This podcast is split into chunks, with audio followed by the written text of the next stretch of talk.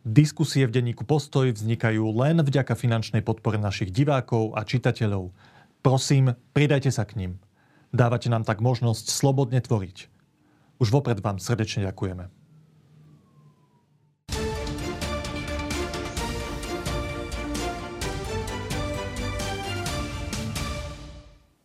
Už takmer dva týždne sa na Blízky východ do štátu Izrael pozeráme s obavami, či z konfliktu s palestínskym hnutím Hamas nevznikne globálny konflikt. Môj dnešný hosť žije v Izraeli už niekoľko rokov a po prekvapivom útoku spred dvoch týždňov sa s rodinou a so štyrmi deťmi rozhodli vrátiť sa na Slovensko. Ako prežívali tie dramatické chvíle od útoku Hamasu po odchod na Slovensko? Aké skúsenosti majú z rokov života v Izraeli? A čomu sa vlastne náš hosť, ktorý je aj spolupracovníkom Postoja, presne venuje? V štúdiu vítam výskumníka v oblasti systémovej biológie Martina Lukačišina. Martin, vítaj v Postoj té vé. Ďakujem pekne za pozvanie. Martin, vrátim sa úplne na začiatok tých dramatických udalostí, po ktorých ste sa, tuším, po takmer štyroch rokoch života v Izraeli nečakane vrátili aj s rodinou na Slovensko. Ako si pamätáte na ten deň spred takmer dvoch týždňov, v tejto chvíli je štvrtok, pred desiatimi dňami sa to udialo, bol šabat, a Izrael absolútne prekvapil útok militantov z Hamasu na Izrael. Ako si pamätáte na ten váš deň, ktorý ste vtedy prežívali? Tak ten deň bol šabat skutočne, ale um, ešte treba povedať aj, že ten deň bol um, taký sviatok, ktorý nasleduje bezprostredne, bezprostredne po sviatku stánkov, ktorý trvá vlastne osem dní. Takže to bolo celé také obdobie, kedy um, um, dcera mala prázdniny, trávili sme čas spolu s rodinou. Um, ešte deň predtým sme boli um, na pláži pri mori. A bol to veľmi pokojný deň. Um, no len teda ja som zvyknutý z Izraela, že um, musím si teda minimálne ráno a večer prečítať správy, keby sa práve niečo takéto stalo. Um, no tak uh, som si prečítal tie správy ráno a som oznámil manželke, že uh, teda vyzerá, že sa tam bojuje uh, pri Gaze. No my sme ešte stále dúfali, že um, um, podobne ako uh, napríklad v konflikte, keď bol dvetisícdvadsaťjeden vojna Izraela s Gazou skoro dvojtýždňová, Um, takže sa nás to uh, snáď nedotkne, pretože my bývame v Haife, to je asi stopäťdesiat kilometrov severne od Gazy. Um, takže stále sme mali nejakú takú nádej, že, že, že nás to neovplyvne, že to bude lokalizované. No a potom ale v priebehu dňa začali prichádzať tie správy o tom, že to je niečo iné. Um, ako bolo dovtedy, keď boli väčšinou iba uh, nejaké výmeny rakiet. Raketovej palby, že, že tam došlo k nejakej pozemnej operácii, že prakticky v izraelských dedinách sa pohybujú ozbrojenci, ktorí... To bolo to šokujúce, že tí militanti boli priamo v Izraeli a že tam zajali viacero ľudí, že tam zabili množstvo ľudí. To, to bolo tá, ten, tá odlišná vec oproti tomu, čo ste zažili v roku áno, dvetisícdvadsaťjeden. Áno, áno, jednoznačne. A nikto ich prakticky nekonfrontoval. Um, no a potom začali uh, sa vynárať tie správy o, o počte mŕtvych civilistov, o tom, že sú tí zajaci a že ich, ich sú radovo stovky, ktorí ich odvliekli do Gazy. A to začalo byť jasné, že to je niečo úplne iné. Ako ste vtedy reagovali v tej chvíli? Nemyslím len z hľadiska vášho rozhodovania, k tomu sa dostaneme, ale reakcia ľudí okolo vás, ľudí, ktorí tam nežijú štyri roky, ale žijú tam celý život, ktorí už zažili, teda tam blízko, je najbližšie k Haife je Libanon, ak sa nemýlim, a tam je hnutie Hizballáh. A sú tam skúsenosti, že Hizballáh ostreľoval priamo Haifu raketami. Ako reagovalo vaše okolie na tieto správy? Tak samozrejme všetci boli um, trošku z toho v napätí, ale e, presne to záviselo od toho, že ako prichádzali tie správy. To nebolo od začiatku zjavné, aký je rozsah, um, rozsah tých obetí, a, a, a, ale bolo, pomalečky sa vynáralo presne tento dojem ako konsenzus, taký nevyslovený, že toto je niečo iné a že môže to byť niečo väčšie. Samozrejme nikto nechce maľovať čerta na stenu, špeciálne ako um, tam na Blízkom východe.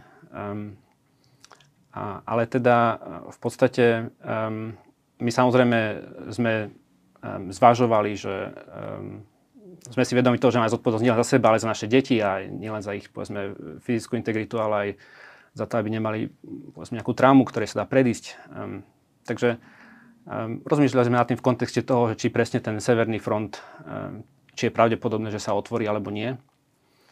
Um, no a v momente, keď v podstate začal vznikať ako keby taký implicitný konsenzus u, u, u známych, u kamarátov, kolegov, že toto nebude nejaká krátka záležitosť a že doterajšia politika Izraela v tom, že e, tú Gazu povedzme, že odseparujeme a postavíme tam múr, že toto je v podstate taký príklad zlyhania tejto politiky, že niečo sa bude musieť zmeniť. Nebolo jasné čo, to dneska nie je úplne jasné, že ako a čo sa má zmeniť, ale bolo jasné, že panuje určitý konsensus, že musí nastať nejaká zásadná zmena. A, a vlastne sa začalo hovoriť o tejto pozemnej invázii. A toto bolo pre vás dôležité pri tom vašom osobnom rozhodovaní, že čo my teraz spravíme, že nebude to už len tak, že opravíme diery, ktoré nám spravili v plote, posilníme tam hliadky, vyšleme tam nejakých vojakov, ale bude sa diať niečo systémové. To, to bolo ten hlavný argument pri vašom uvažovaní, že čo ďalej? Áno, tak ten hlavný argument bol, že teda ak panuje takto v našom okolí, alebo teda v národe konsenzus, že je potrebná pozemná operácia a to hnutie Hizballáh, ktoré je na severnej hranici, vyhlásilo, že pozemná operácia Izraela v pásme Gazy je černá čiara, kedy sa oni zapoja do toho konfliktu. Um, tak pre nás toto bolo, um, keď sme pochopili, že toto sa deje, tak vtedy sme sa začali snažiť um, vycestovať. Už ste vedeli, že sa to bude týkať aj vás. Keď sa zapojí Hizballáh, tak Haifa bude prvá na rane, ak to poviem tak jednoducho. No tak ono sa to doteraz nestalo, chvála Bohu. Tá pozemná operácia sa nezačala. A, a do Haify, um, Haifa nedostala doteraz žiaden priamy zásah, napriek tomu, že tam boli už tri poplachy a smerovala tam raketa z Gazy a tak ďalej. My sme predovšetkým zvažovali to, že keby sa to začalo, ako dokážeme, tá poviem, že máme novorodence, novorodeniatka dve, céry, ktoré sa nám narodili. Prakticky mesačné dvojičky. Mesačné dvojičky. Tak museli sme zvažovať, že keby náhodou teda došlo k takejto eskalácii, že ako sme schopní reagovať na to a odísť. Preto len s takými deťmi, aj čo sa týka povedzme cestovných dokladov, to ešte nebolo úplne vybavené. Tak ne, nebolo to úplne jednoduché, takže museli aj, aj ako si dopredu viac pozerať. Um, takže v tom, v tom momente, keď začalo byť jasné, že um, panuje zhoda na, na pozemnej invázii, tak um, sme sa začali snažiť vycestovať. Dobre, ale ešte jedna otázka k reakcii vášho okolia. Izraelci už zažili niekoľko vojen, väčších aj, a, a množstvo menších konfliktov. Vy, to si už spomínal, v roku dvetisícdvadsaťjeden ste zažili tam krátku vojnu e, tiež s Hamasom v pásme Gazy. E, keď sa to stalo, ten Izrael mal si pocit z toho, ako tam žiješ, že, že ten Izrael je akoby vycvičený, pripravený na takéto veci, že boli tam nejaké systémové zmeny, že zatvoríme všetky školy, vy ste chodili do práce, nechodili ste, pracujete tam na univerzite. Ako to vyzeralo z hľadiska reakcie tej spoločnosti? Také možno zautomatizovanej alebo, alebo výnimočnej. Mm-hmm. Tak to je vlastne dobre porovnané s tým rokom dvetisícdvadsaťjeden, pretože v tej Haife na tom severe v roku dvetisícdvadsaťjeden prakticky všetko fungovalo ako dovtedy. Jediný rozdiel bol, že keď bol poplach, keď bola raketa desať kilometrov severne od Haify, mali sme zrovna pracovné stretnutie, tak zrazu sa tak ľudia na seba pozreli, že sú rakety a že áno. A všetci odišli, išli domov vyzdvihnúť deti zo škôlky a tak ďalej. Aj boli s tými deťmi, keby náhodou sa stalo niečo ďalšie. Ale to bola v podstate jediný incident počas celej tej skoro dvojtýždňovej vojny. A tento raz to bolo iné. Tento raz prakticky v celej krajine sa zavreli školy, škôlky. A práca prešla prevažne na dištan, teda výskum prešiel na dištančnú formu. Stretnutia sa robia online. A vaše deti, školy, škôlky, ako to fungovalo? To sa zavrelo. No. To okamžite? Sa, to sa, okamžite sa to najprv sa to zavrelo na jeden deň, potom sa to zavrelo na dva dní a potom sa to zavrelo na neurčito. A doteraz sú zatvorené podľa tvojich informácií tieto inštitúcie? Áno. No dobre, vy ste sa teda ocitli v situácii, že máme mesačné dvojičky, dve ďalšie deti, jedna chodí do školy, ďalšia do škôlky, vy dvaja ste, obidvaja vedci, pracujete tam a rozhodovali ste sa, čo, čo teraz. Už si opísal, že tá, tá bezprostredná hrozba by mala prísť po pozemnej operácii a následnej reakcii libanonského Hizballáhu, ktorý je teda blízko k Haife. Ako vyzerala tá vaša cesta? Od tohto rozhodnutia musíme odísť, lebo to riziko je veľké, až po príchod na Slovensko. Tak ja ťa ešte opravím, ja verím, že toto, čo si to takto naličil, čo som naličil, čo si takto zopakoval, že to sa nestane. Stále, stále v to dúfame. Ale teda áno, museli sme rátať s tým, že, že je veľká pravdepodobnosť, že sa to môže stať. Tak v tom momente som začal hľadať nejaký komerčný let. Um, no a to bolo už v podstate vtedy beznadene vypredané. Najbližší let bol niekedy o štyri až päť dní e, neskôr, čo som vedel e, dostať. Našťastie potom som našiel ešte... E, Existoval od apríla taký let z Tel Avivu do Piešťan, to Trenčiansky samosprávny kraj spravil v spolupráci a, a o tomto lete veľa ľudí nevedelo, tak tam som našiel nejaké posledné... Až do konca októbra tuším mali pôvodne lietať. Nejaké posledné letenky sa mi podarilo zaknihovať, no tie nám o dvadsaťštyri hodín zrušili, ten let zrušili. A to, to už začalo byť aj, aj také trošku na psychiku, že vlastne aj keď sme sa rozhodli, že vycestujeme, kým sa situácia nevyjasní, tak nebolo jasné, že ako. No a už som bol v tom, v tom čase som bol v kontakte s, s veľvyslanectvom, um, či sa niečo organizuje. Vtedy, keď som vlastne prakticky v, ne, v nedeľu prvýkrát som ich kontaktoval, vtedy ešte nebolo, nebolo nejaká informácia, že by bol nejaký vládny let. Ale teda aspoň som uh, sa snažil dostať nejaký, nejaký náhradný cestovný doklad uh, pre naše deti, nakoľko dostať uh, riadny cestovný doklad pre deti narodené v zahraničí to trvá niekoľko mesiacov. To inak by som bol veľmi rád, keď niekto toto pozerá, ak sa dá tento proces zrýchliť. Veľa ľuďom by to ako...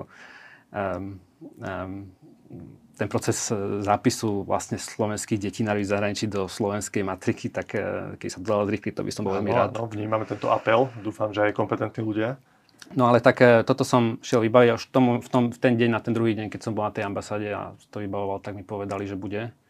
Uh, teda evakuačný let. No a v priebehu dvadsaťštyri hodín nám potvrdili miesto na tom lete. A boli sme veľmi radi, že, že, že sme dostali to miesto už v tom prvom vlastne vládnom špeciáli. Vtedy ešte nebolo, nebolo jasné, že bude nejaký ďalší.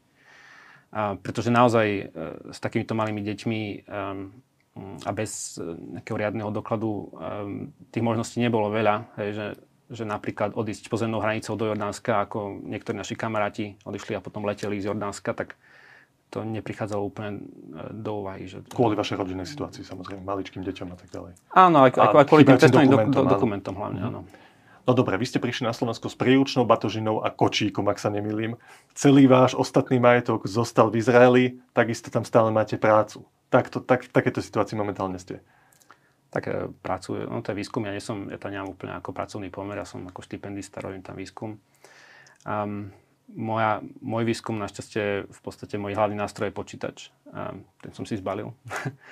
Pracujem s dátami, takže v podstate viem ešte týždne, alebo aj dokonca aj mesiace, prosto pracovať na, na diaľku a pokračovať, dokončiť tie veci.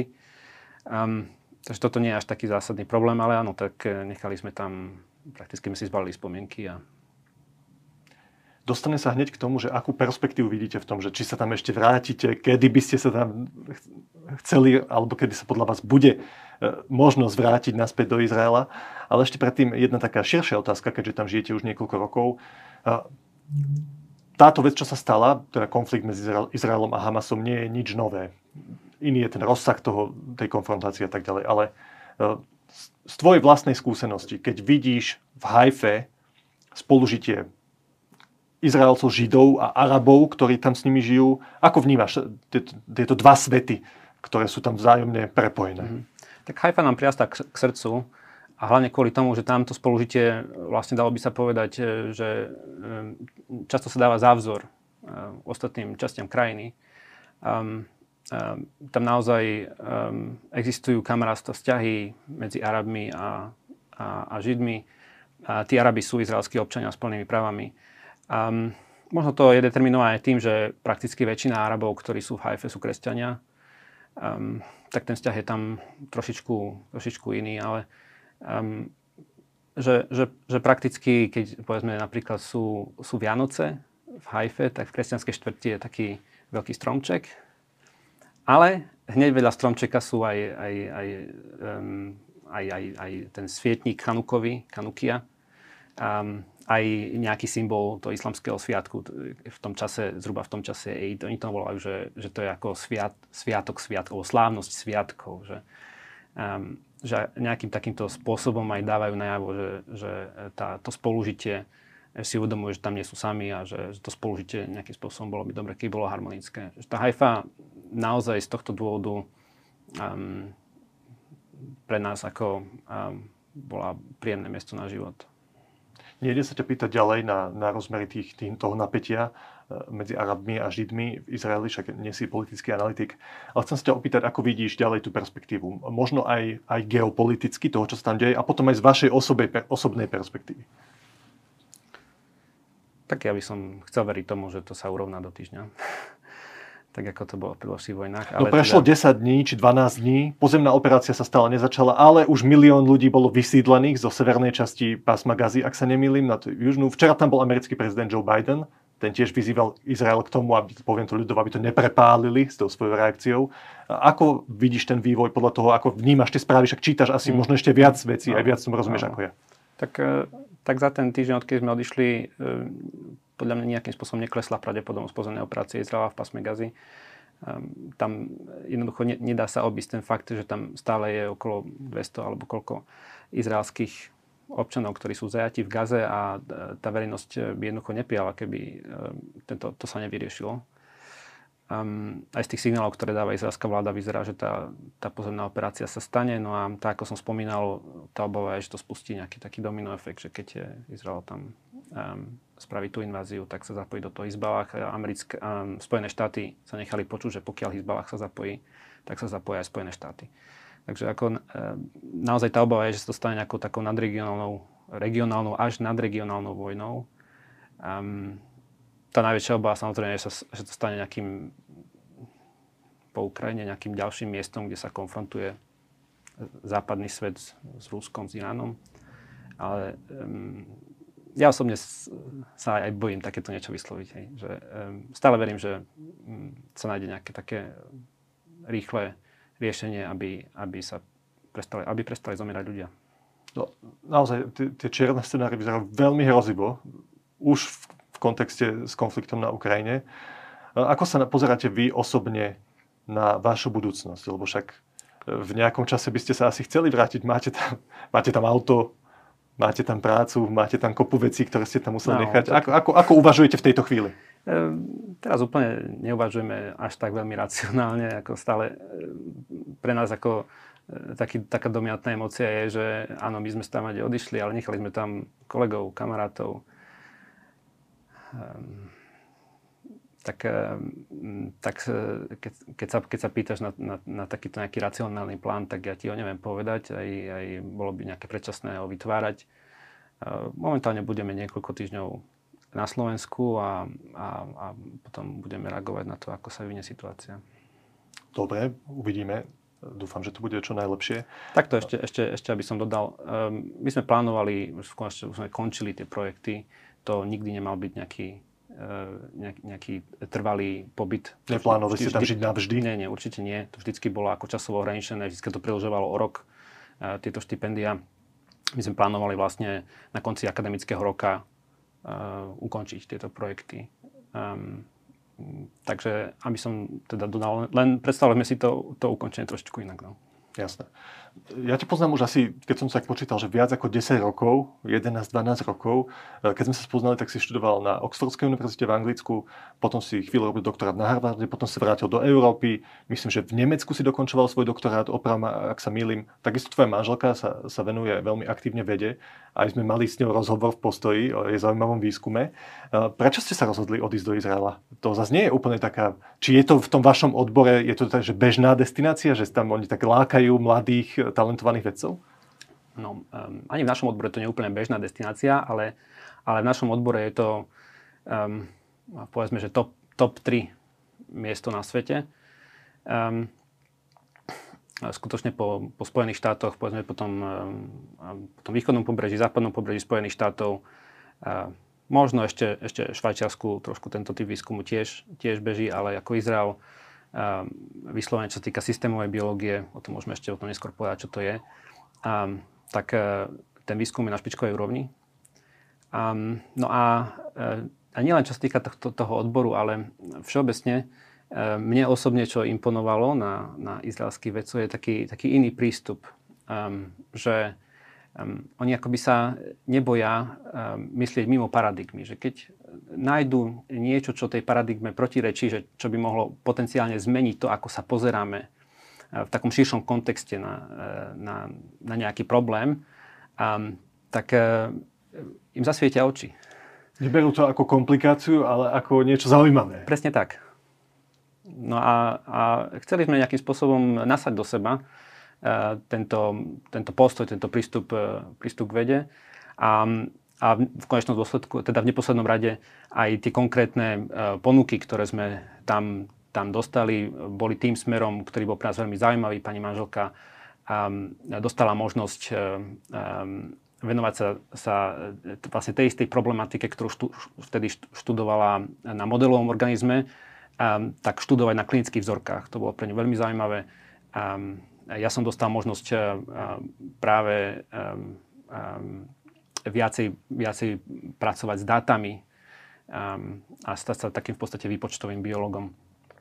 A, a zase od nejakého um, jednobunkového modelu organizmu dostať sa k, k dátam na ľuďoch a tak ďalej.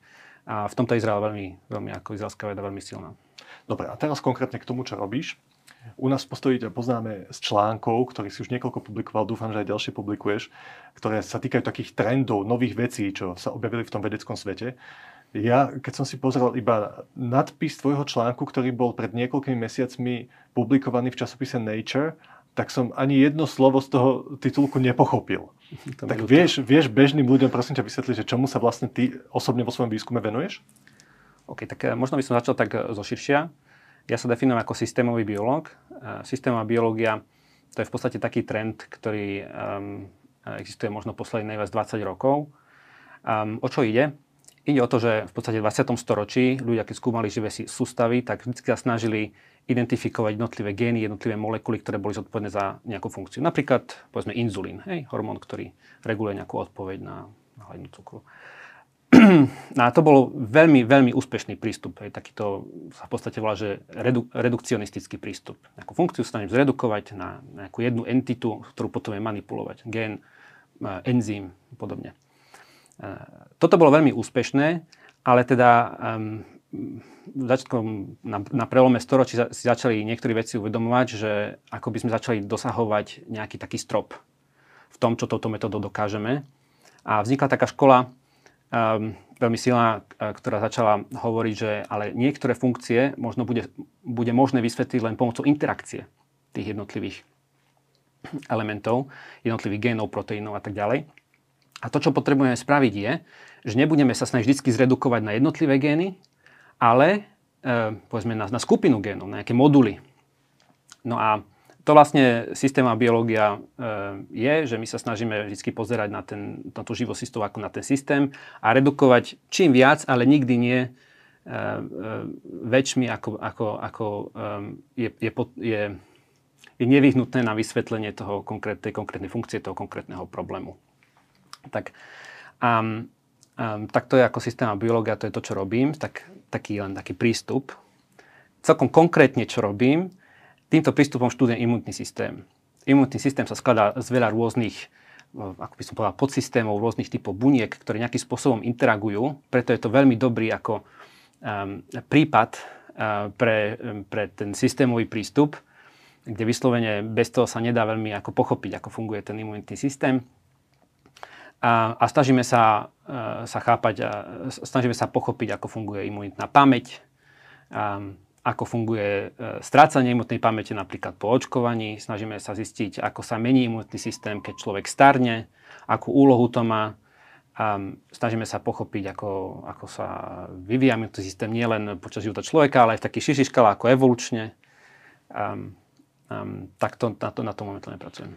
Ešte to trošku skonkrétnim, že aby si ľudia vedeli predstaviť, že keď ty vo svojom výskume budeš napredovať rokmi spolu s ďalšími vedcami, ktorí sa tomu venujú, čo môže byť ten praktický výstup? Lebo o tvojej manželke napríklad vieme, že sa venuje rezistencii na antibiotika. To je praktický problém, ktorý už veľa ľudí zažilo. Tie a tie antibiotika už dlhodobo nefungujú, lebo si telo vybudovalo voči nim rezistenciu. Už pozná e, tie veci, ktoré v nich sú a, a nepomôžu tie antibiotika.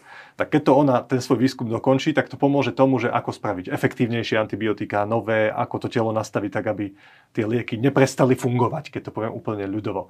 Čo je tvoj, čo by mohol byť taký, taký praktický výstup pre bežný život ľudí z tvojho výskumu? Áno, rozumiem tej otázke. E, trošku sa s ňou potýkame, keď píšem nejaké grantové prihlášky. Um, ja nemám úplne e, takýto, takýto konkrétny praktický cieľ. Ja naozaj e, ma zaujíma taký ten fundamentálny výskum, ktorý nemá úplne takúto praktickú aplikáciu. Ten, ten hlavný, výskum, čo, hlavný výstup, čo ja považujem do svojho výskumu, je, je zmena paradigmy. Že ľudia, ve, iní vedci sa začnú na rovnaký problém pozerať inými očami. Toto je pre mňa najviac, čo viem, najvyššia meta, ktorú viem, ktorú chcem dokázať. Napríklad ten článok, ktorý si sa pýtal vtedy, e, pred pol rokom, pred rokom, čo vyšiel v časopise Nature, tak e, um, tak ten samotný objav je veľmi ťažké vysvetliť, prečo, na čo by to bolo zaujímavé, použiteľné a, a tak ďalej. Ale ide o to, že tam bol um, nejaký taký regulačný element v genovej regulácii, ktorý ľudia študovali desiatky rokov a ja som ukázal, že on môže byť dôležitý ešte novým spôsobom. A čiže to vyzeralo ako vyčerpaná téma a ja som um, s mojim školiteľom a s, s mojou spolupracovníčkou sme vlastne um, ukázali, že, že ešte sa na to treba pozrieť iným spôsobom, a možno nájdeme nové funkcie pre tento regulačný element. A to, toto pre mňa ako vedca je, je najvyššia meta, že, že môžem iným vedcom otvoriť novú cestu. Áno, pointa je, že ty skúmaš, ako čo funguje, ešte hlbšie a inak, ako to doteraz vieme, ale potom samozrejme to, keď iní vedci vedia, že toto funguje trošku inak, alebo viac, ako sme si mysleli, tak oni to vedia aj v svojich praktických výstupoch pre, už, pre praktické produkty pre ľudí využiť. Tak to je. Áno, presne tak. Ešte by som doplnil, že aj, aj z tých mojich projektov samozrejme sa snažíme, aby tam boli nejaké aj, aj, aj praktické výstupy, že napríklad keď mám projekt, kde som študoval imunitnú pamäť po vakcinácii, um, tak sme um, momentálne spisujeme tú, túto prácu, tak sme objavili nejaký fundamentálny mechanizmus, ako sa tá pamäť stráca. Ja samozrejme teraz my, my nebudeme, nie, nie je to v našich, naši, našom záujme ani, ani schopnostiach teraz vytvárať nejaký, povedzme, liek alebo nejakú malú molekulu, ktorá by mohla zabrániť tomu strácaniu tej pamäte, ale veríme, že teda, že iní, iní vedci, keď uvidia, že tu je, existuje nejaký nový mechan, alebo novo objavený mechanizmus, ako sa stráca tá imunitná pamäť, tak samozrejme, že to inšpiruje, aby skúsili proti tomu niečo spraviť, nejaký preparát. Takže, takže aj z nášho výskumu určite môže a mal by byť nejaký praktický výstup, ale nie, nie, nie bezprostredný. No. Konec koncov je to, ako, je to univerzitný výskum, nie je to, nie je to priemyselný výskum. Ochutnávku toho, že čo v tvojej oblasti je teraz zaujímavé vo svete, nájdú naši diváci a čitatelia na našom webe. Už tam máš niekoľko článkov. Ja si pamätám, že si tam presne o veciach, ktoré sú, že spomínal, že, že sa to týkalo, že napríklad že ďalšie využitie em er en á technológií, umelá inteligencia v tej, v tej vedeckej oblasti a, a ďalšie, starnutie. Čo sú, ak by si to mal nejakým spôsobom v tejto chvíli zhrnúť pre bežných ľudí, ktorí sa tým vôbec nezaoberajú, čo sú tie top trendy v tvojej vedeckej oblasti v dnešnom svete? No, taký ten najzásadnejší a, a najďaleko siahlejší trend, ktorý existuje dneska v biológii, je to, že istým spôsobom sa biológia mení na dátovú vedu. Um, v podstate celé, celé predošlé storočie a bola najzásad, naj, najdlhšou, najprasnejšou časťou akéhokoľvek biologického výskumu bolo zbieranie dát. A potom tá analýza bola pomerne jednoduchá a z toho sa vyvodili nejaké závery. Toto sa mení. Už dneska v tých projektoch, ktoré máme v súčasnosti, zbieranie dát, povedzme, e, za, e, zaberá polovicu energie, času. A, a v podstate rovnocennou súčasťou tých projektov je analýza tých dát. Čiže v podstate tu, tu vzniká príležitosť pre nové ako schopnosti novedúcia, hej, že ľudia, ktorí vedia analýz, štatistiku, vedia analyzovať dáta, vedia programovať, tak nachádzajú uplatnenie v biológii. A je to dôsledkom toho vlastne, že sekvenačné technológie e, sa dramaticky zlacňujú a to nemyslím teda na sekvenovanie genómu, ale na sekvenovanie er en á, čiže vidíme, ktoré gény sú zapnuté. Pred piatimi rokmi sa začala veľmi, veľmi rapidne rozširovať technológia, keď vieme sa pozrieť, ktoré gény sú zapnuté nielen ako v celom tkanive, ale v jednotlivých bunkách. Vieme sa pozrieť na tisícky, desaťtisícky jednotlivých buniek a v tých jednotlivých bunkách um, máme nejaký, um, nejaké meranie o tom, že ktoré gény sú tam zapnuté, vypnuté. Zrazu vieme sa úplne iné otázky pýtať a iné, úplne iné, iné, iné problémy uh, adresovať. Tak to je taký najzásadnejší trend, že biológia sa mení na tú dátovú vedu.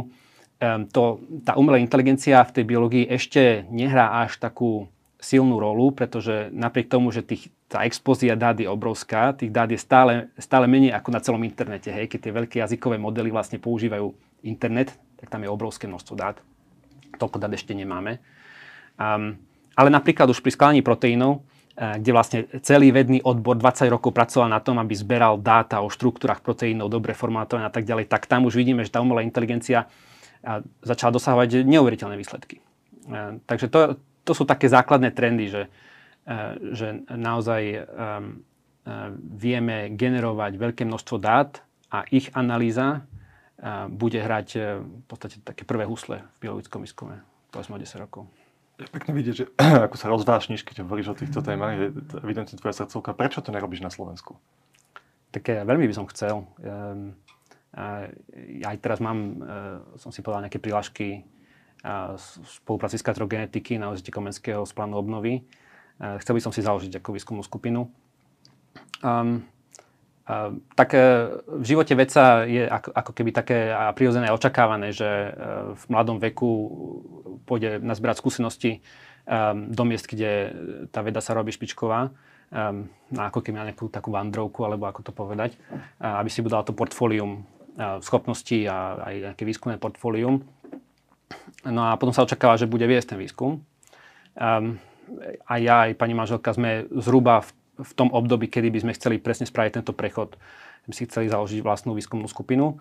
Um, no pokúšam sa teda aj na Slovensku. Je trošku problém, že v podstate na Slovensku prakticky ne- neexistuje nejaká návratová schéma, minimálne mi nie je úplne e, známa. Um, taká, ktorá by umožnila nejaké dlhodobé značné financovanie, aj keď príde človek e, mladý, ktorý chce doniesť nejaký nový vedný odbor, a povedzme na to potrebuje nejaké, um, nejaké zariadenie nakúpiť.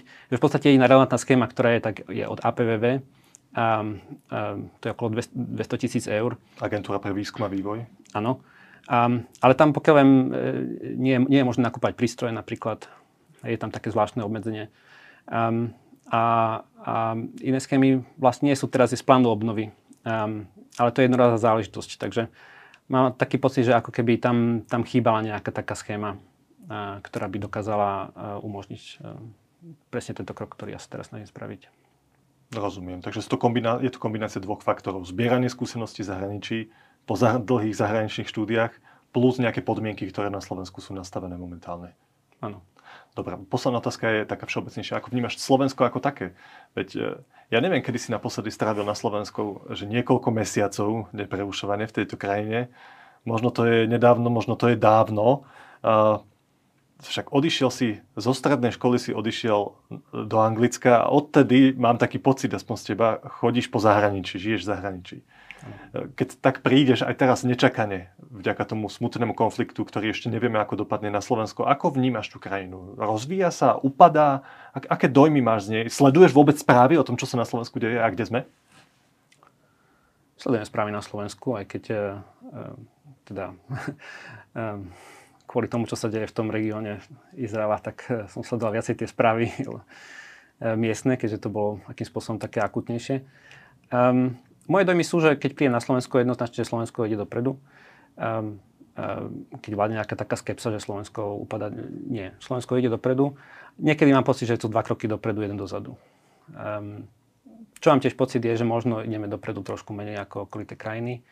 Um, nechcem tak globálne hovoriť, ale, ale mám pocit, že v mojom vednom odbore, aj napríklad čo sa týka takýchto schém, ako som hovoril, že sa trošku viacej deje v Česku a v Poľsku, že vznikajú tam rôzne takéto schémy na prilákanie uh, mladých výskumníkov a, a, a, a toto niečo nejako neregistrujem až tak veľmi. Um, takéto zmiešané dojmy z toho mám, no, že ideme dopredu a možno trošku pomalšie ako, ako okolité štáty. My budeme veľmi pozorne sledovať aj, aj tvoj vývoj. Dúfame, že sa ocitneš niekedy na Slovensku aj so svojím výskumom, že dobre dopadne situácia v Izraeli, kde by ste sa určite ešte na nejaký čas chceli vrátiť, ak by to dopadlo dobre a v tejto chvíli, ale veľmi pekne ďakujem za to, že si sa o situácii, ktorú si zažil, navnímal, aj o veciach, ktoré robíš, prišiel podeliť s divákmi a čitateľmi Postoja. Veľmi pekne ďakujem. Ďakujem za pozvanie.